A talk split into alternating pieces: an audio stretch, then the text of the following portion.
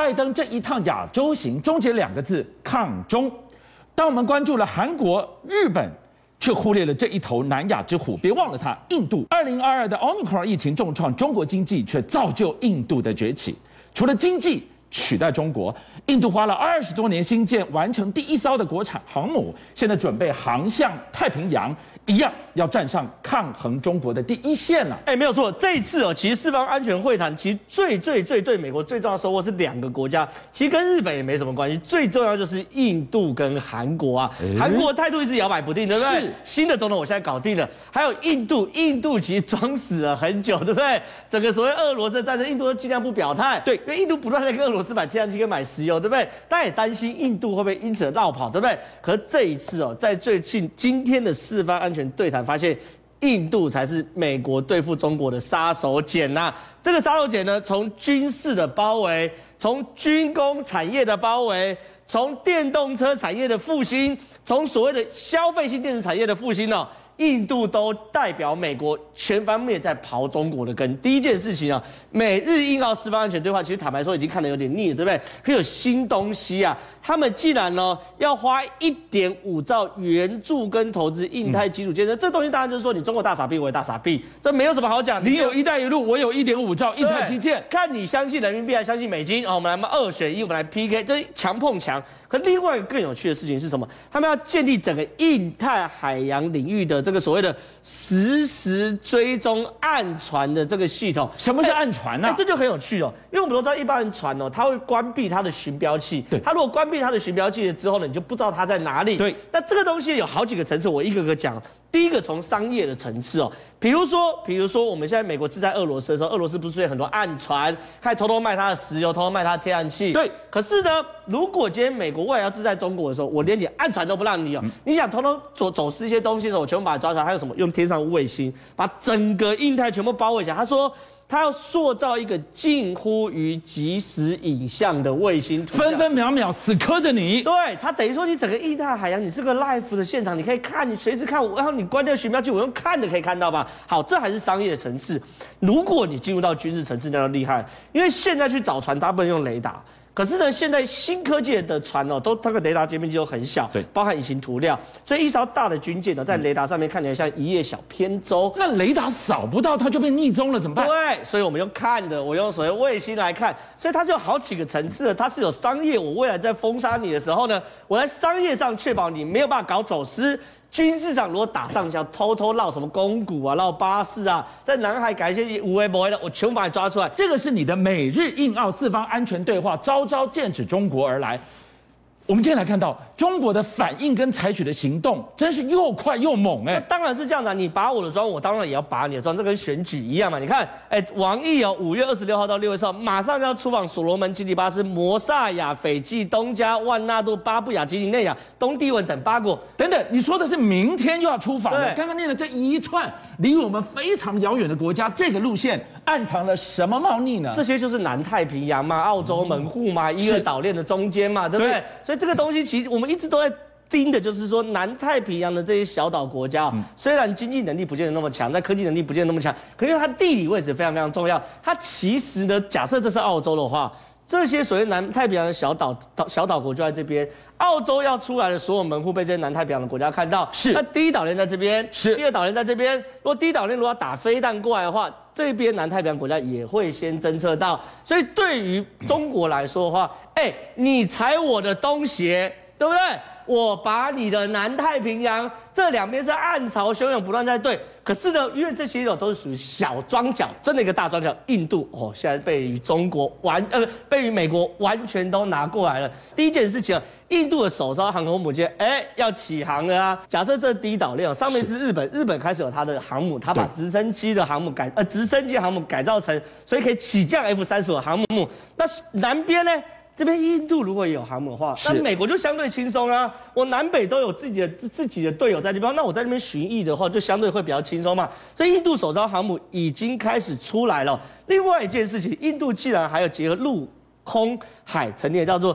特提拉小组，这是怎么取这个名字？什么意思？这有一点像美国的 Tiger Team 哦。他说他是完全因应中国威胁而成立的小组，他不断的评估中国发生什么事情，而且他说他有权哦在印度遇到危机的时候，做出紧急的应变决策。哇，那这个成绩就很高。我再退一步来讲，这个是礼尚往来，我可以往美国站，你美国给我什么呢？这个很简单嘛，我美国扶持你的军工产业嘛。哎，这是大生意。什么叫扶持军工产业？哎，最近很有趣的一个讯息哦。印度的光辉战机跟中国的枭龙战机目前在争夺阿根廷的订单计划，在南美短兵相接打起来了。这个很有趣哦，因为我先讲，这种光辉战机跟这个枭龙战机都不是所谓四代或五代战机，它有点类似什么，介于高教机跟金国号之间的这种轻型的喷射机。是，简单讲说，它如果用教练机的话，它也属于高等教练机，它是非常非常接近喷射机。那你买了也不吃亏，因为你可以训练你的空呃空那训练你的这个飞行员，对不对？打仗的时候，它可以转换成这个轻型的所谓的呃喷射机、战斗机。对于很多就是空军不是那么多预算国家，其实很爱用这种，就是两相宜的。那你看哦，第一个他们在阿根廷争夺的时候，你看哦。既然里面有老美的影子，为什么老美影子？因为哦，他们已经退订中国，要可能倾向于买印度的。为什么？第一个弹射椅，美国是给他非常非常好弹射椅。为什么？我们都知道，现在最好弹射椅是马丁贝克，英国的弹射椅。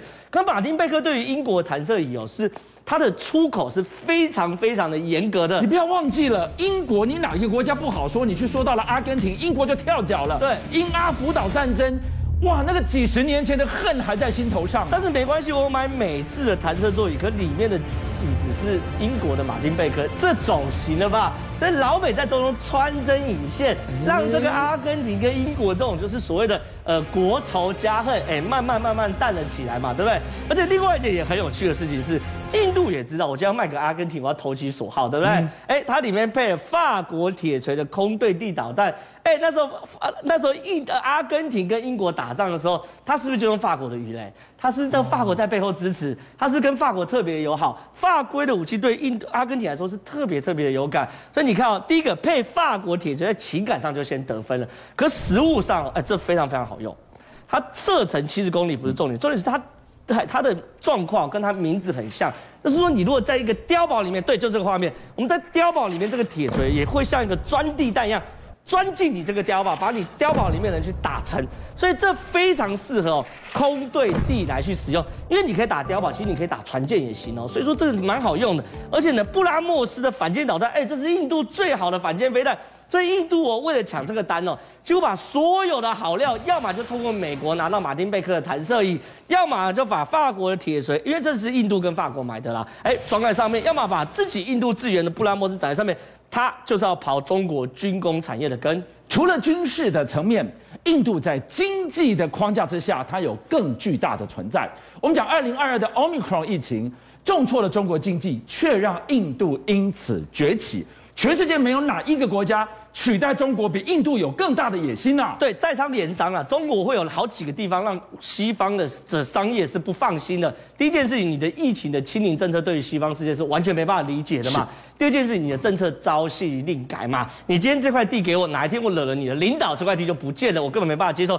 最后一件事，中国跟你做生意从来没有想认真跟你做生意，都是把你技术学完叫你滚。所以说，对于很多西方现在慢慢认清中国状况，第一件事情，苹果来了。苹果其实在世界上都是最好的手机，可苹果在印度一年来生产六七百万只，实在是很落差。你要想想看哦。对应到十三亿的人口，只生产六七百万只，表示苹果一直没有把印度市场放在眼里。现在呢，苹果宣布希望印度产量提高一倍，这有好几重的意义哦。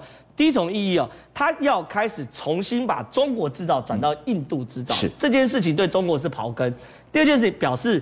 苹果看好印度未来的经济发展，因为对于苹果来说，过去印度的人均 GDP 没那么高的时候，可能买小米，可能买 OPPO。未来他们看好印度，可能买所谓的 iPhone。为什么？你看，这是今年哦，《经济学人》哦，二零二二年的 GDP 年年年度预估哦，印度是八点二，是中国是四点四，保五无望，不是在还没清零之前哦。一路下修，是一路下修，现在剩三点多。对，你如果北京沦陷的话，我跟你讲剩二点多。如果北京沦陷完，上海又爆炸又再封，就剩一点多。所以我对于那个苹果的思考是很符合逻辑的嘛。所以观众朋友，我们看到了这个针对大国的二零二二 GDP 增速的预估，哎，印度冲向了强国当中的第一名。对啊，啊，中国是不断下修嘛。是，所以说对于苹果来说，第一个我当然去思考，我是不是把整个产线移到一个印度，五年十年后，搞完印度经济就起来了。印度经济起来，我苹果先切入那就 OK。另外一件事情，福斯跟印度的马达亨汽车合作生产。这是电动电电电动车，是电动车电池跟电动车马达。丰田在印度投资一百八十亿生产电动车相关零件，这有几个几重意义哦。过去包含福斯，包含丰田，如果可以，他一定投资中国市场。中国是大力处理电动车的，可是你看，目光转到印度市场。另外一件事情，我就问哦，中国可以慢慢慢慢跟这种外国厂商合作，把技术学起来，然后带动自己电动车产业。印度可不可以搞这一套？